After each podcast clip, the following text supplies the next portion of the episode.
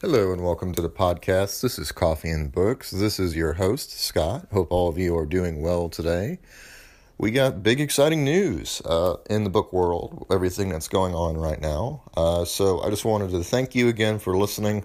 We have hit over 300 views since my last podcast. Seems to be a huge jump in Ireland. So if you're from Ireland, shout out to Ireland. Thank you again for listening. Um, you know, we have a lot to talk about today. Um, in particular, this new book I just finished reading. Um, actually, I got a lot of reading done lately, so that's very good. But this book in particular, I just finished. It's called The Dutch House, and it's a novel by Ann Patchett. Ann Patchett is a local author for Nashville, Tennessee. Uh, she owns a local bookstore called Parnassus Books. Uh, Parnassus Books is fantastic. If you are ever in Nashville and are making a book mecca trip, there are places for you to go. Uh, this is one of them, mainly because it's a tiny little shop that does really good at getting authors to come out and speak at public events, do book signings. Uh, they're a new bookstore, so they're to me they're like the best parts of what you would see at like a Barnes and Noble but like they're smaller, they're comfier, and then they also, in addition to all that, they make very personal recommendations from their staff. So it is a dream to go there and check it out, and they've recently expanded too. So anyway, Ann Patchett is the owner of that bookstore, and she is the author of this book, The Dutch House. So how long is it? The Dutch House is pretty, pretty, I would say, average size book.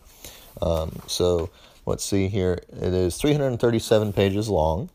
Uh, so this is the back page about the author, real quick. I'm going to read that to you. Ann Patchett is the author of eight novels and three works of nonfiction. She is the winner of the PEN Faulkner Award, England's Orange Prize, and the Book Sense Book of the Year, and was named Time Magazine's 100 Most Influential People in the World. Her work has been translated into more than 30 languages. Like I said, she's the co owner of Parnassus Books in Nashville, Tennessee, where she lives with her husband, Karl, and her dog, Sparky. Okay, so what is the Dutch House?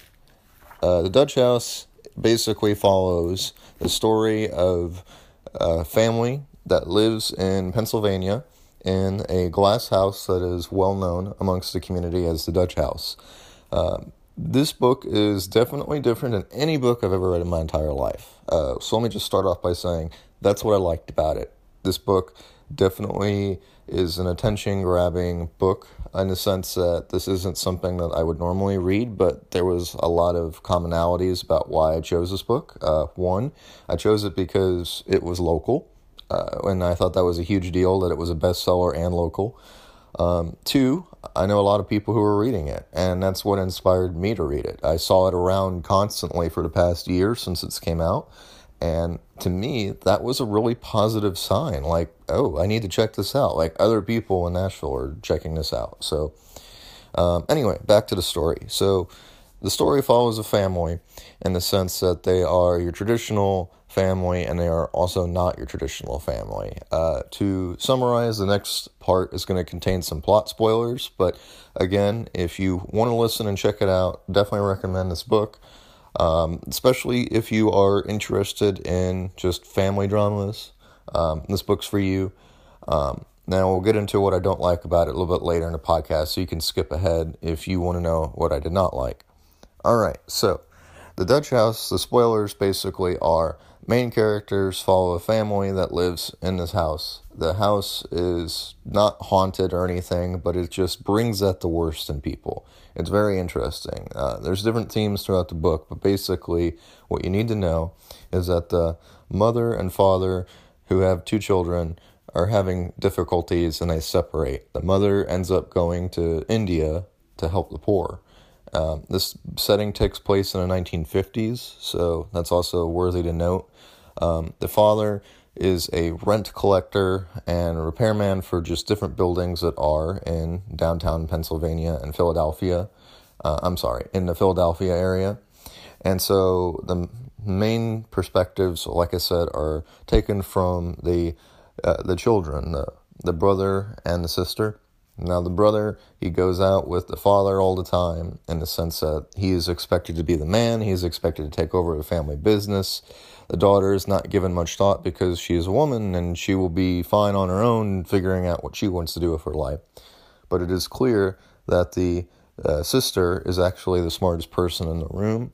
Uh, she's you know top of her class in mathematics, um, but you know she becomes incredibly messed up after their mother leaves. In fact, a sister develops diabetes and is constantly sick, and uh, the family is always worried about her. Uh, so the family has housekeepers which talk to the children, and they kind of leak out information over time. We find out throughout the course of the novel that the the father, the main character, um, had an affair with one of the maids, and then of course, uh, you know, over time we learn that the father passes away, and that the kids are growing up, and that they're trying to deal with their destiny. Um, the younger the younger siblings, the brother, ends up going into medical school after the father remarried, and he was sort of pressed into going to school. So he goes to Columbia University. He decides that he's going to go through the entire medical system and then he's eventually going to uh, quit last minute and change into a different career and go into real estate. And of course, he ends up investing in the Bronx, uh, which is a rough neighborhood at this time. Uh, so he was considered crazy by many for even wanting to buy properties that were burned out, gutted, or you know properties where he had to go in and kick you know squatters out. So anyway, um, in a nutshell, this book follows, like I said, these characters and their drama and their dilemma and how holding on to something that's spiteful and hateful is actually something really bad for your life. Um, you know, the main characters get kicked out of the house by the ugly stepmom. This book basically has everything of the makings of a Disney novel, and you want the characters to, you know, right the wrongs, but at the same time, I realize what the main point of the story is which is is that life moves on.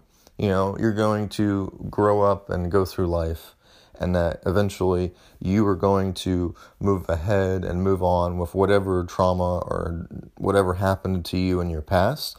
You know, the hope is that you eventually will accept it and move ahead with your life. And at the end of the novel, we kind of see that the characters get the closure they need to know that the life that they have lived, you know, is a good life, but they spent way too much time on this house. And in particular, they spent way too much time thinking about what they would have done differently with their life.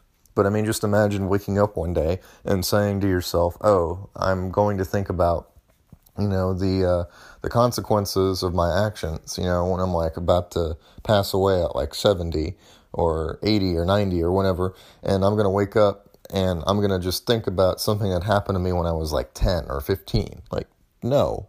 Like you can't you can't do that because that was a long time ago in your life. You know, you need to learn to accept your life. And I think that's the main point of the story. Acceptance is how we forgive everyone. You know, people are going to wrong you in life. And if we can learn to forgive those people, we can build a, a bridge or a connection and move ahead with our lives. Anyway, this book, I'm going to give it a three out of five. Um, the reason why I did not like it is this is going to be kind of strange, but it was not my usual go to story. I was expecting, you know, something about this plot to stand out a little bit more than just family drama. And yes, I did appreciate some of the finer details that the writer put in there, but I honestly felt like that this story just was not your typical attention grabbing story that I read and it wasn't necessarily about history. It wasn't necessarily about fantasy. It wasn't necessarily about even you know fiction or nonfiction. It was just a story, and at the end of the day, you know that story was great, but it wasn't enough to necessarily keep me interested enough in the author to read another book. But it was not a horrible book, and I did like it. So that's why it's a three because I rate it as an average book, and maybe if I see this author again you know, I'll look at her, you know, what the, the title of the book is and what it's about, but I probably will say I'll move on to another author. Um, anyway, that's my review of The Dutch House. Three out of five. If you like today's episode, please remember to rate and review this podcast. We want to hear from you. Um, in particular, I want to hear from you. I want to know where you're from. Like I said, we have a big increase in people listening, so I'm very excited if you're new to the podcast, and I want to know about it. And uh, if you want to, you know, shout out to anyone or tell me any books to read, please be sure to email me at my email address, which is Scott S C O T T B E R N S T E I N 16 at yahoo.com. And again, that's Scott, S C O T T, Bernstein, B E R N S T E I N, 16 at yahoo.com.